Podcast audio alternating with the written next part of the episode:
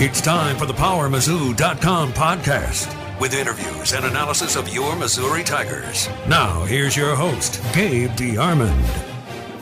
Welcome back to another week of the PowerMizzou.com podcast. Gabe DeArmond and Mitchell Forde here. And Mitchell, I believe we have confirmed that Missouri is going to go ahead and continue playing football. That's right. Even though uh, the, the game did not end uh, the way many fans probably would have liked uh, against Kentucky. In fact, it, it, might even be fair to characterize it as devastating. But the yes. the show goes on. The program has not been disbanded. Yes. So uh, there is another game, and we will talk about that game shortly. Missouri and Florida at uh, three o'clock in the well, four o'clock Gainesville time, three o'clock Columbia time in the swamp. We will talk about that in a minute. But first of all, Mizzou fans, you can make your mark on the world while the Tigers do it on the field.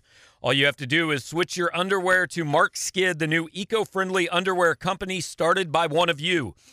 They have a call to action to make your mark on the world, and Mark Skid believes all brands should have the same qualities as the people we admire in life. And yes, your underwear can have a sense of humor, a strong character, and a purposeful life, believe it or not.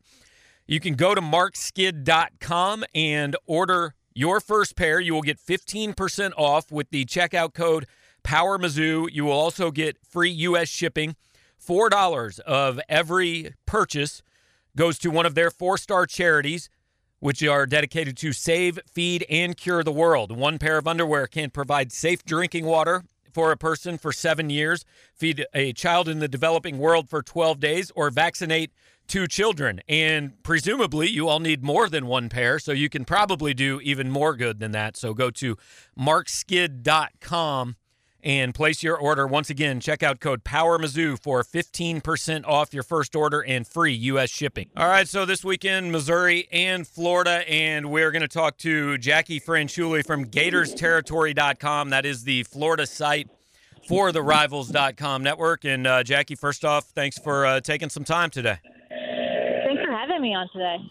Yeah, so, okay, Florida obviously last week doesn't go the way they wanted to. Um, you know, winning the East out of the picture and all that. But overall, six and two. I mean, everybody has to be relatively happy with where they're at in Dan Mullen's first year, right? Yeah, I think everyone is pretty happy. I think, um, you know, even with the loss of Georgia, I think a lot of people were pretty pleased with a lot of what they saw from the team. Now, if you were to ask a lot of people even before the season, they would have chalked up that game as a loss right off the bat. So they were very competitive. You know, it was you know a six seven point game up until the last half of the fourth quarter. So they saw a lot of progress that Florida has done with Dan Mullen. The offense seems to move a little bit better. It's more creative. It's not that predictable offense that Florida has been accustomed to for the last few.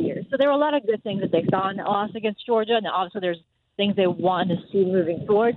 But they, it's mostly been happy with what they've seen so far from Dan Mullen and his staff.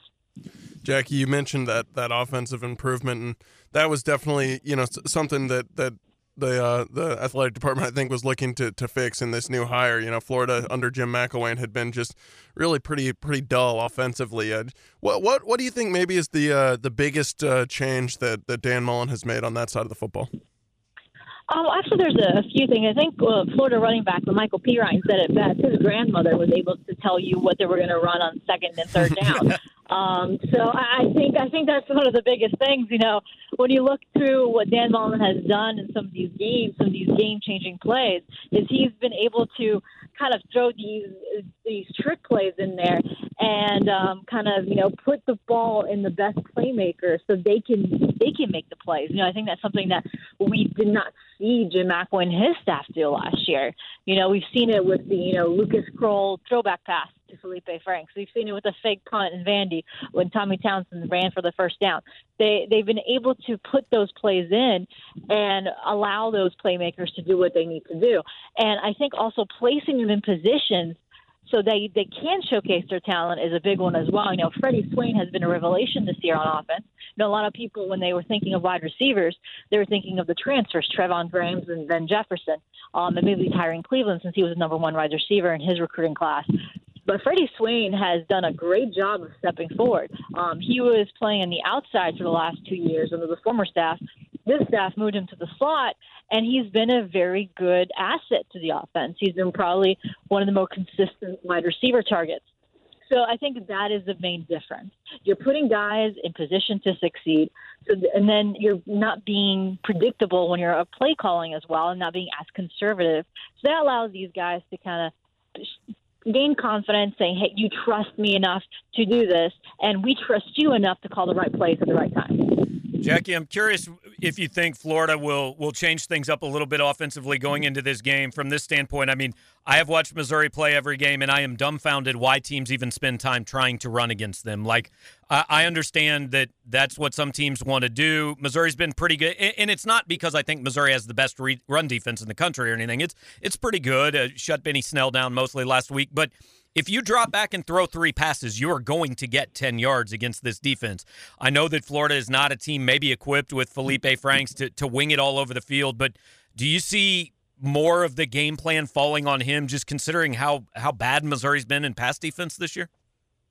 I can certainly see them, you know, kind of playing up the pass a little more. They did that earlier on in the season when they weren't running the ball as well.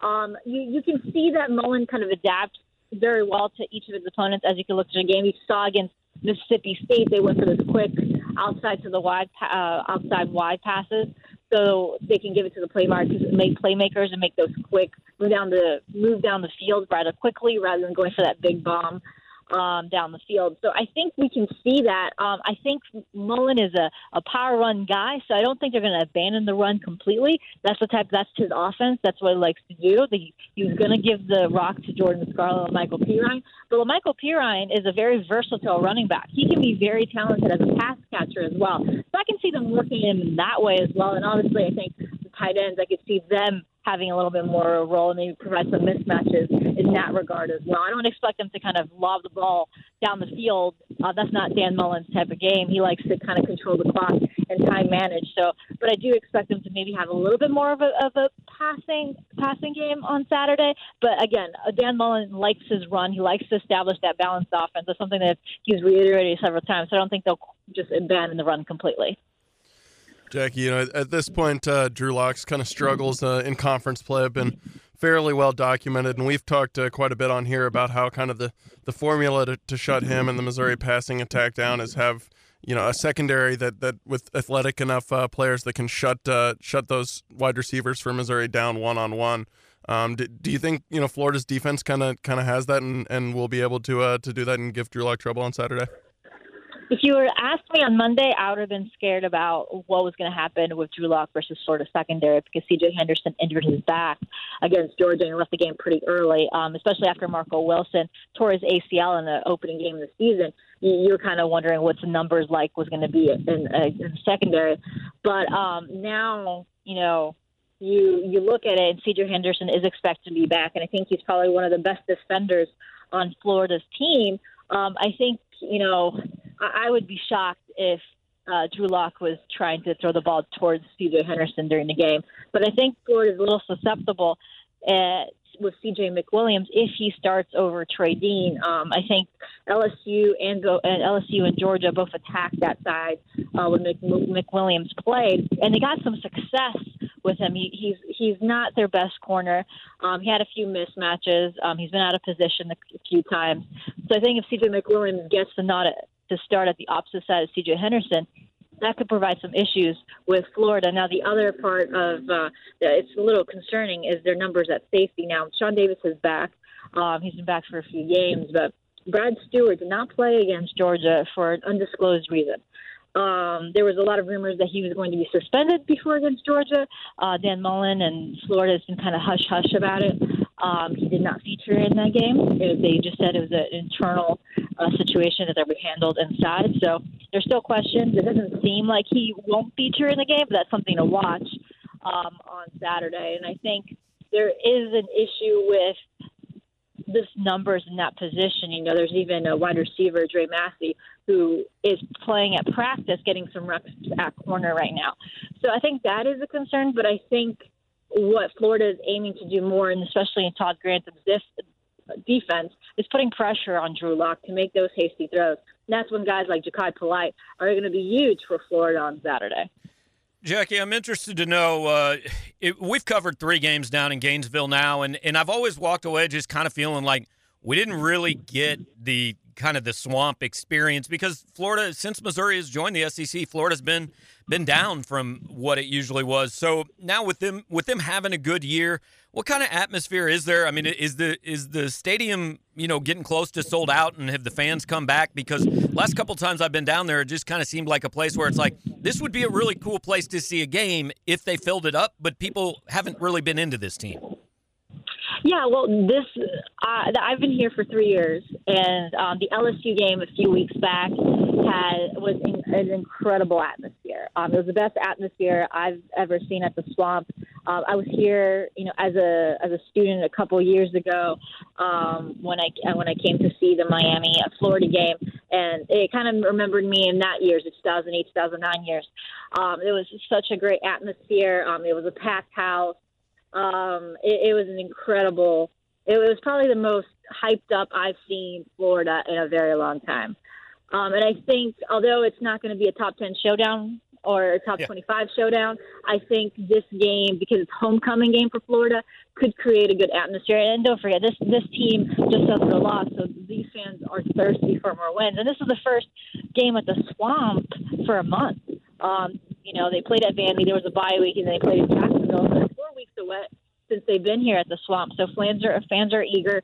Um, just talking to a few students around, they're very excited this year. Dan Mullen has done a good job of instilling some enthusiasm back into the program because although, like I said earlier, although they had the loss against Georgia, these fans are not asking for anyone's head anymore. They're they're not even asking for Feleipe Franks' head right now. They're just they're saying, wait, this team is progressing, so we are confident enough that we're going to be able to win out the rest of the season. Jackie, obviously, as we've said, Florida, you know, lost to Georgia last week. That was a, a big game, I imagine, for them. You know, it's a it's a rivalry game. Uh, they, they played at a neutral site, and it, it was a chance to kind of hop into uh, uh, the driver's seat for the to win the SEC East. But um, do you you know think for, for the reasons you mentioned, and also the the loss that, that Florida suffered, you know, the blowout against Missouri last year, that that you know this team's not going to have any sort of letdown coming into this game. That they're still, uh, you know, pretty much ready to go? Yeah, I, you know, if you were to ask me this last year, I would say this is the prime letdown game. Mm-hmm. Although sometimes I'm looking at this game and I can see some mismatches on the field for Florida. Because I saw what they accomplished at Vandy, which was another possible letdown game after all those emotional wins on the road, and they were able to handle a very slow start against Vandy at Vandy right before a bye week. I would say mentally, I don't think this is a letdown game for them because I, I've seen I've seen them overcome that. I think the mental part of the game under the staff has really changed for Florida.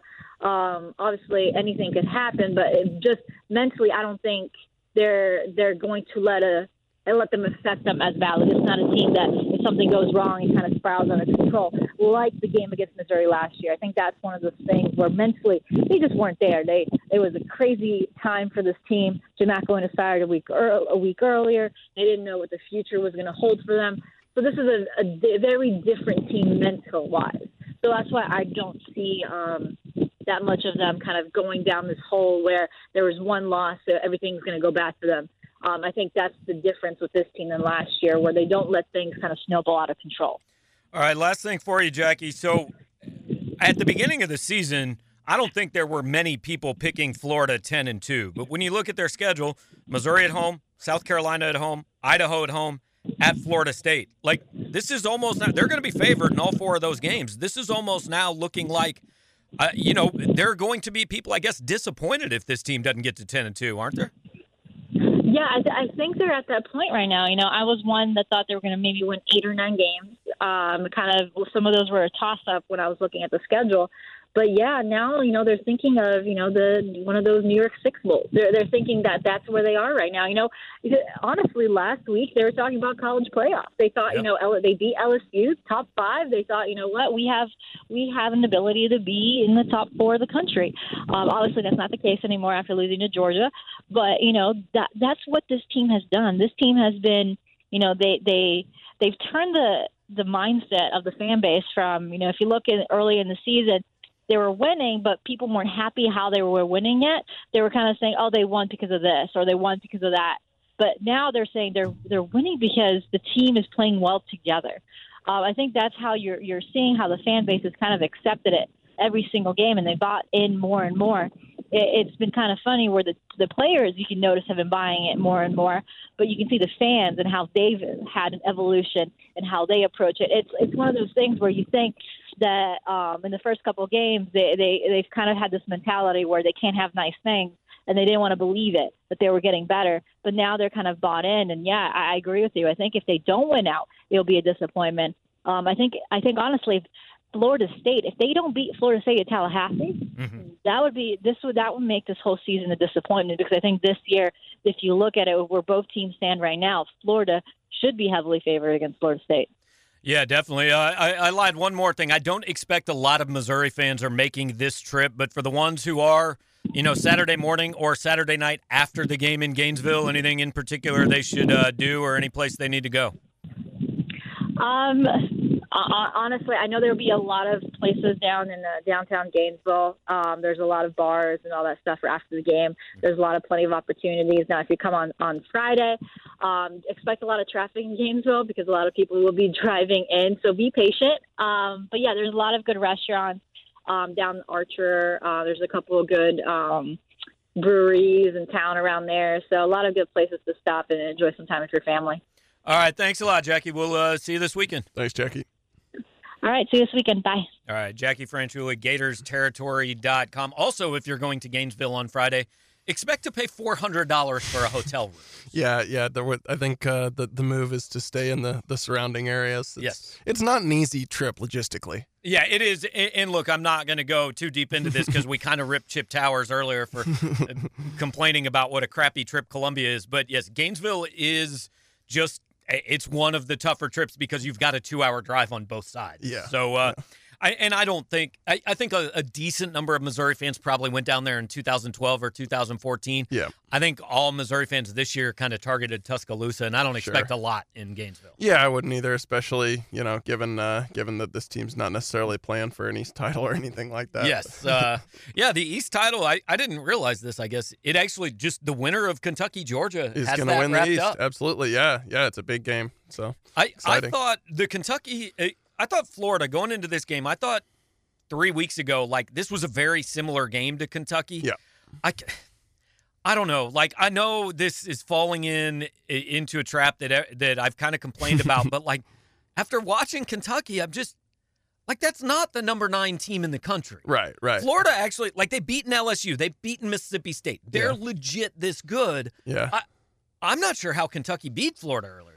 Yeah. I mean, obviously that was early in the season, and w- with a new coach, you know, you expect a team to get to get better as the year goes on. But you know, I, I agree. Like early on, you, you look at it and you say, okay, you know, Missouri beat this team last year. They they're uh, one of those teams that you know, if you can put up 30 points, that you don't know that Florida can score uh, score with them. But but after watching, you know, this Missouri offense against good defenses like like Kentucky's last week, I mean, there's just I I have not a lot of faith that they can score enough. right, we're past the point of arguing against that, right? I mean, it, look, they may go score 30 this weekend, but if they do, it's going to be the exception to the rule Right. because they don't do that against good defense. Yeah, absolutely. So I, I don't know. I mean, like, you know, you, you never know with college football. Like weird things happen. Maybe maybe Florida comes out and plays bad after the loss last week. But it's just I, I to me, you know, yeah, this is not.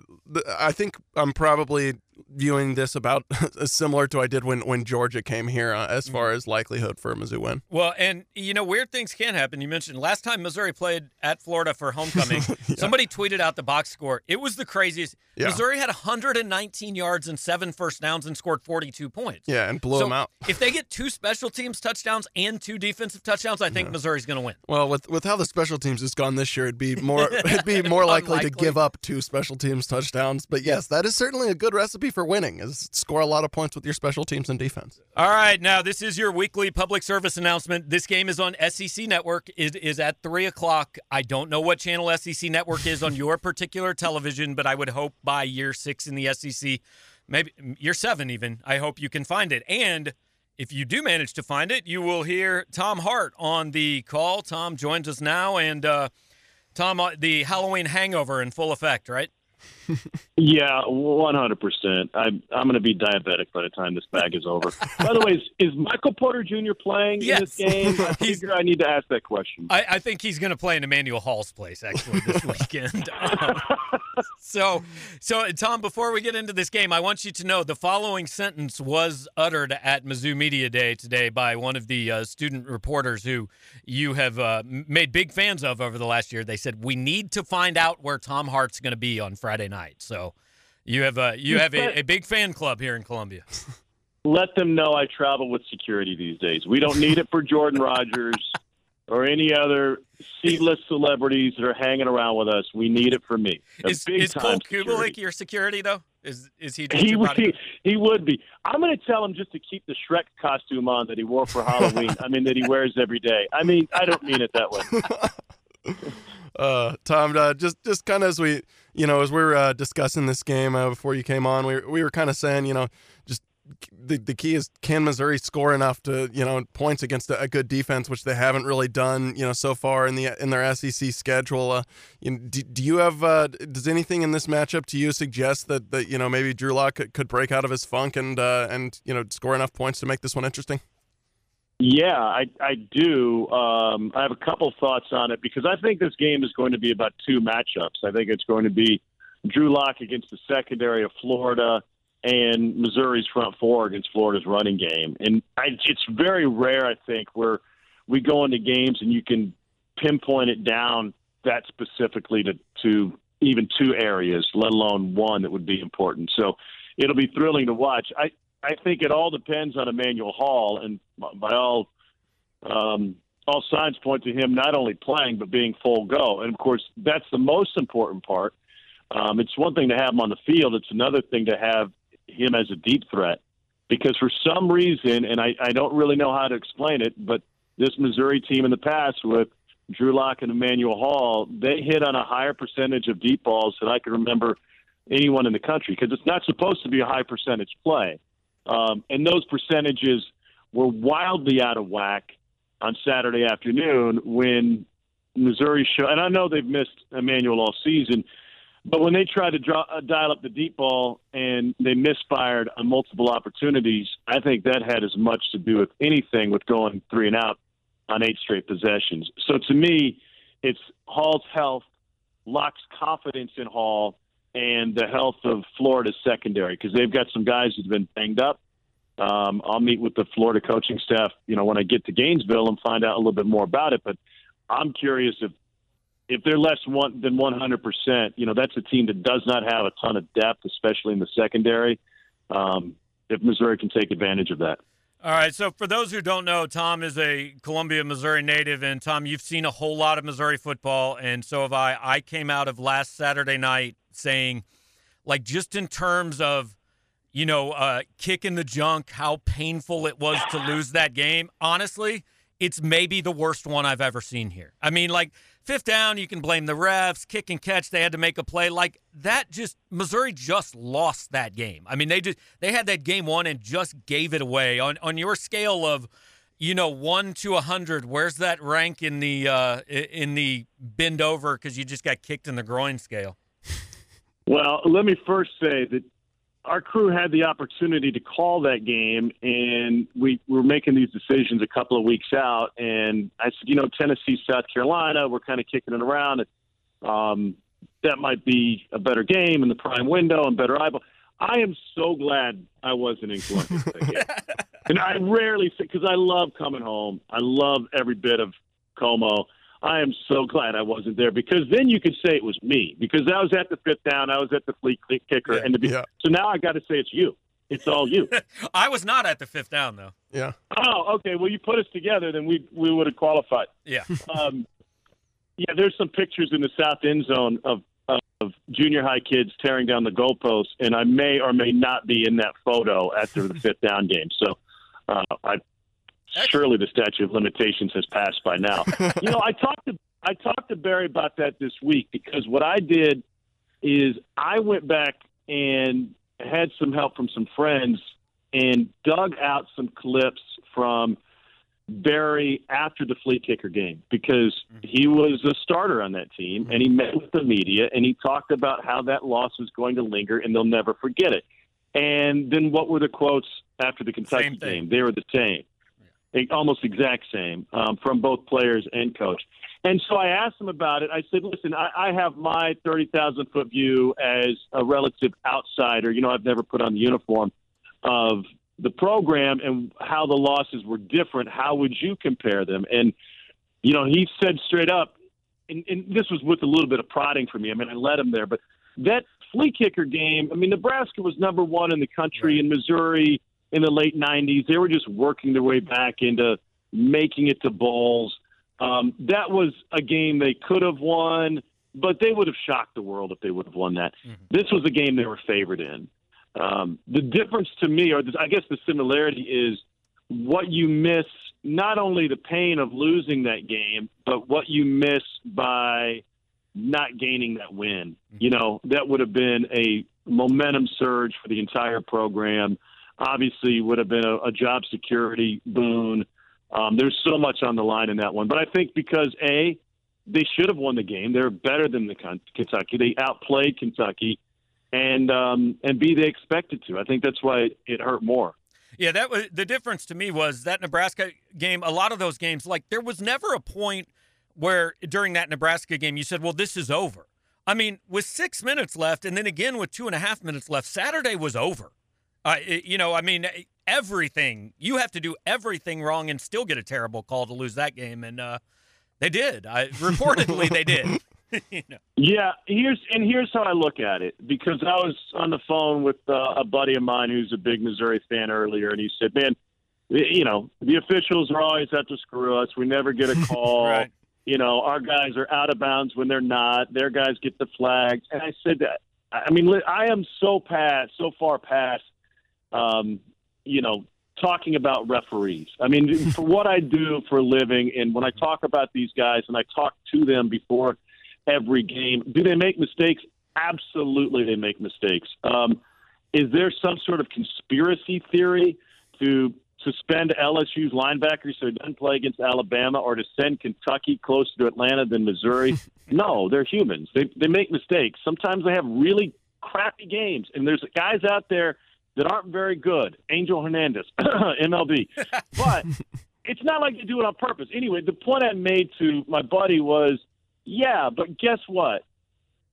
Mediocre teams don't get calls. Elite teams get calls for a variety of reasons. If if Greg Maddux is pounding the strike zone and then he throws a two seamer that's four inches off the plate, he's going to get that call more often than the guy who's already walked five in that game.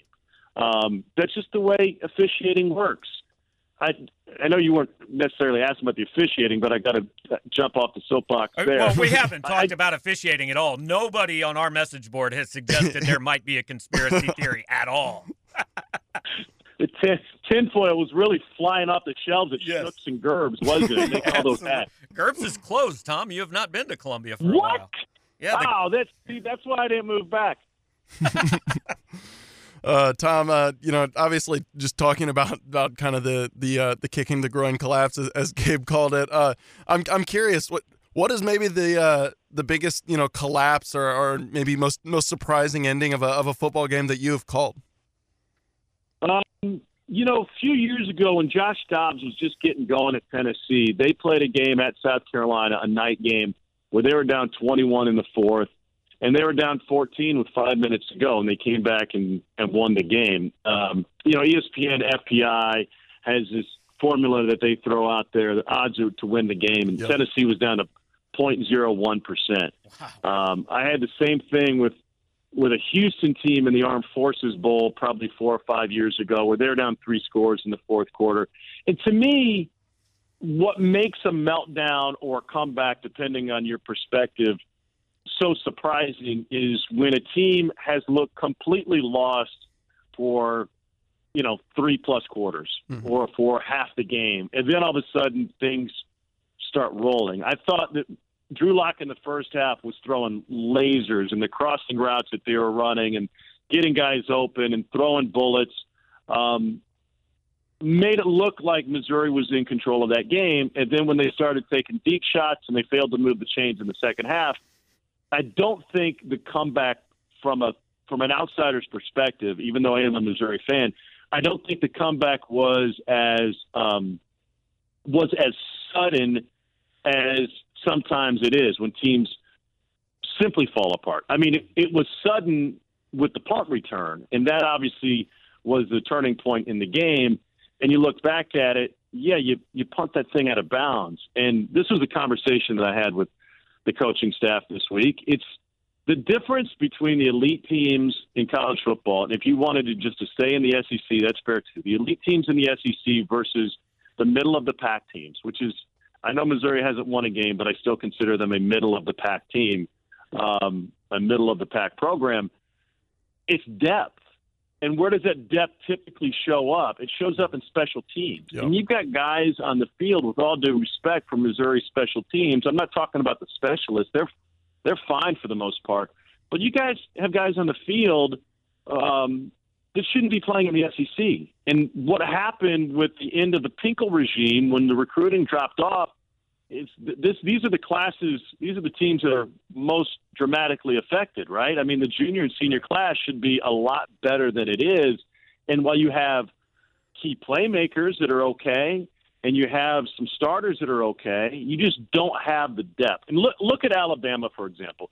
Tua Tagovailoa is a generational player. I mean, I compared him before the season started to Tebow or Tommie Frazier, and he's lived up to all of that hype. I mean, I think he is a Hall of Famer, and this is, you know, we're seeing that now two thirds the way through the season, and we'll see it even more next year. If Tua Tagovailoa isn't playing, Alabama can turn to a guy that got him to the national championship, won one that's what eighteen and two as a starter. Yeah, right. Alabama has incredible depth teams like Missouri simply don't. And I think you could say the same for Kentucky. I, I love Kentucky's program. I love what Mark Stoops has built. I think it's a great recipe for building a program and having faith in the coach. The first first four seasons, he went two wins, two wins, five wins, five wins. That being said, if Benny Snell's not on the field for any length of time, they're a different team. Mm-hmm. If Josh Allen misses half the season, they're a completely different team. Um, if Bunchy Stallings isn't playing, they take a step backwards. Uh, depth is the key to all of this, and Missouri's at a point right now where they just they just don't have it. So, memo to Benny Snell: Do not scream at your offensive coordinator on the sidelines again and get benched for a quarter and a half. Uh, hey, Tom, you mentioned Bama, and I don't know who. I, I don't know if you've seen everybody in the SEC or, or who you've called exactly this year, but obviously they're going to Baton Rouge. I mean, they're playing in the toughest place to play in college football against a top five team, and they're a 14 point favorite. And I think most people expect them to cover. So I, we're past the point of asking, like, is Bama the best team in the country or in the SEC? But you mentioned Tommie Frazier, and I always go back to that 95 Nebraska team is the best college football team I've ever seen. And I think this Alabama one is in that discussion. Uh, is that, are you there?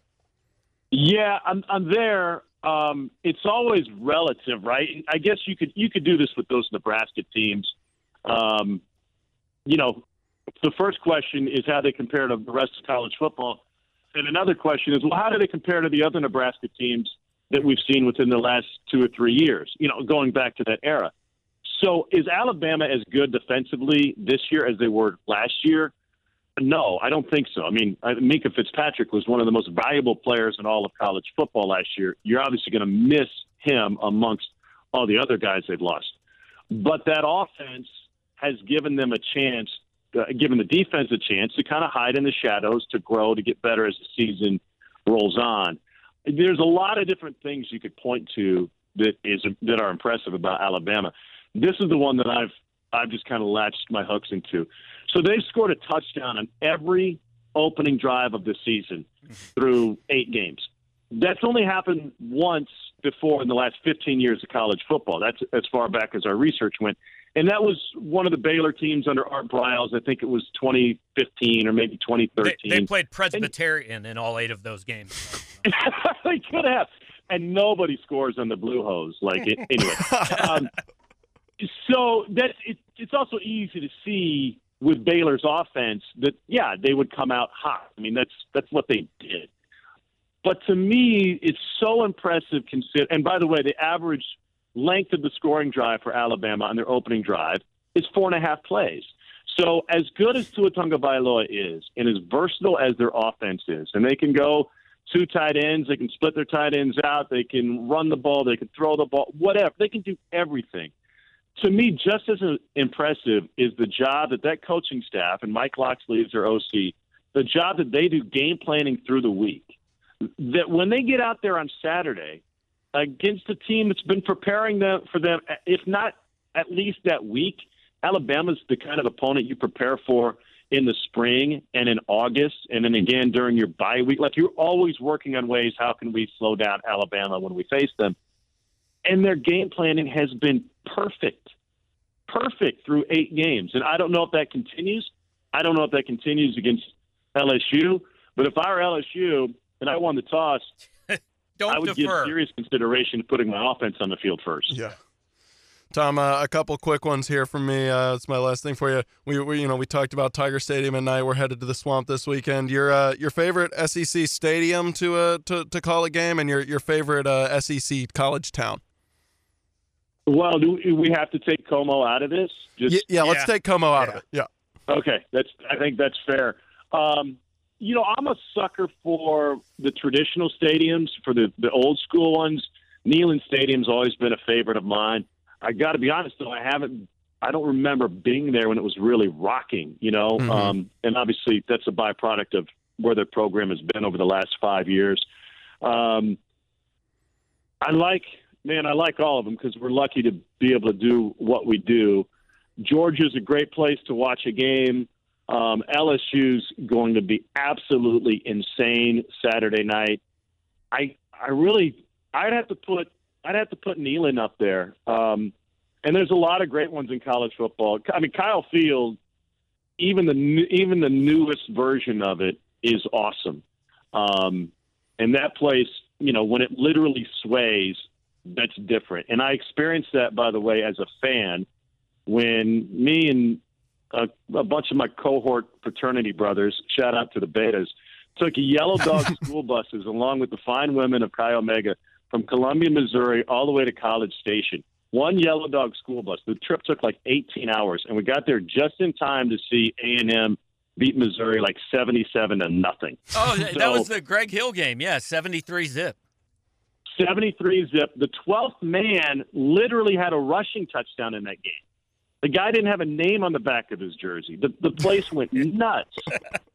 I'm walking up to the Kyle Field with a bunch of Cowboys, and we hear the cannon go off. And I turn and look, and that was like a one o'clock start, or maybe a two Yeah. o'clock. And I turn to the guy and I go, "Oh, that's cool. So you guys shoot off the cannon, you know, like to remind people to come in the stadium." He said, "No, we usually shoot it off when we score a touchdown."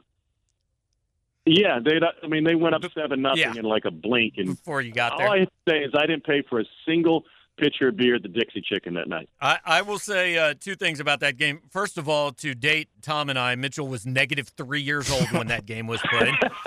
um, I, I remember I was I was in high school and I was so excited because that was when like n- not everybody was on TV. I was fired up. Missouri was on TV that week, and I'm like, cool, I'm going to watch this game. And like I turned it off in the second quarter because it was just so awful. I mean, that's I can't believe that game was on TV. And now, and now to show you how my fandom is twisted and where my interests lie. Now I'm just thinking, like, if you were a broadcaster, how do you handle seventy three to nothing? Uh, yeah, absolutely, absolutely brutal. So, all right, Tom, we'll finish you up with this. Just if Missouri is going to get this done in Gainesville, from your perspective, after after looking at both teams, what has to happen? Well, they have to stop the run because if Florida can run the football, and they did a really good job of it in the second half against Vandy, I thought that was one of their best rushing games of the season, um, based on how Vandy played them in the first half. Um, if you can, if you can stop the run, then you're going to put it into the hands of Feleipe Franks. And Feleipe has not had a good season. He doesn't make great decisions with the ball. He's prone to turnovers both through the air and putting the ball on the ground. Um, and then you have you give yourself a great chance on that side. And then on the other side, um, Missouri's. I I mean, this goes without saying. They've got to be more efficient, especially on on third down. You've got to be able to convert. I think that the return of Emmanuel Hall will be huge for this. You know, Drew Lock's struggles against ranked teams is something that has been well documented. I don't think it has any influence on his ability at the next level. You go back and look at the numbers that Jared Goff and Pat Mahomes put up when they were playing ranked teams. Neither one of those beat a ranked team. They were combined mm-hmm. 0 and 17. Um, and obviously, that has not had any impact on their success at the next level. But to me, when you're on an average team, which Missouri is, and you play a ranked team as a quarterback, it's not just you, but it's also the confidence that you have in the offensive line, in your receivers, and everything else that's going on around you. Um, Florida can get after the quarterback. So, you know, they've got some guys that are really good off the edge, especially Polite. Um, so, point being that you can look at Drew's numbers and they're not good, but I think it's more – of uh, an example of the whole team's issues when you face a ranked opponent. And if Hall is healthy and Florida's secondary isn't, then he'll have a chance to hit a couple of those deep balls and take advantage of it and, and find a win against a ranked team. All right, well, Tom, appreciate your time, and we'll uh, we'll catch up with you on uh, Saturday in Gainesville. All right, perfect. Don't tell any of those. don't tell any of the kids where I'm going to be, okay? Because my credit card took a massive hit last time I saw those guys. and now everybody knows why you're so popular with the college kids. we call it paying it forward. If we have to do it through Bud Lights, and we have to do it. Excellent. All right, thanks, thanks Tom. All right, gang. Have a good one. Tom Hart, SEC Network. He's calling the game with Jordan Rodgers and Cole Cubelic, and they are really uh, they they have a lot of fun. They're a good team to watch. Mm-hmm. Broadcast a game. I look, TV guys often know more than we do. Yeah. And Tom has obviously talked to the Missouri staff this week, so he may know something we don't know.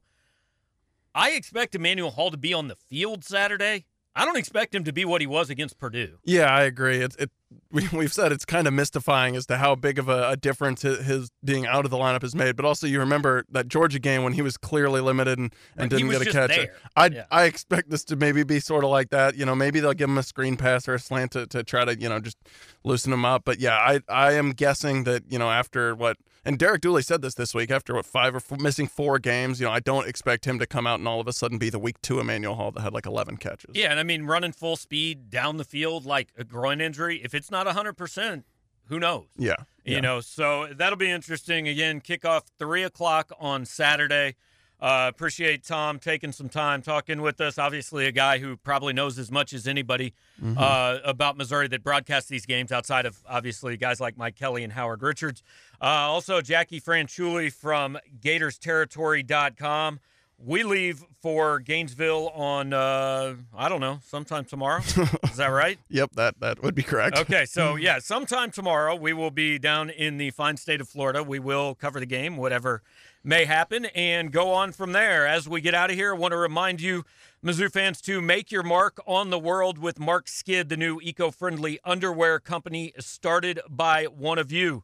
You go to marcskid.com, M A R C S K I D.com and with every order, $4 is donated on your behalf to one of their four star charities dedicated to save, feed, and cure the world.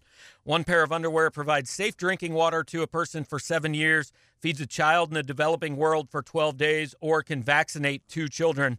So make your mark on the world at marcskid.com. Use the checkout code PowerMizzou for 15% off your first order and free U.S. shipping. And uh, we are now off to Basketball Media Day, and we're going to talk to Mark Smith. That's right. By this time next week, uh, the basketball season will have started. That's kind of crazy. Holy cow. That's right. basketball season starts Tuesday night. Uh, so, welcome to our worst month of the year. Yeah. Uh, basketball and football going full swing, but. Uh, PowerMizzou.com. We'll cover it all for you. Thanks for listening, and we will be back next Thursday.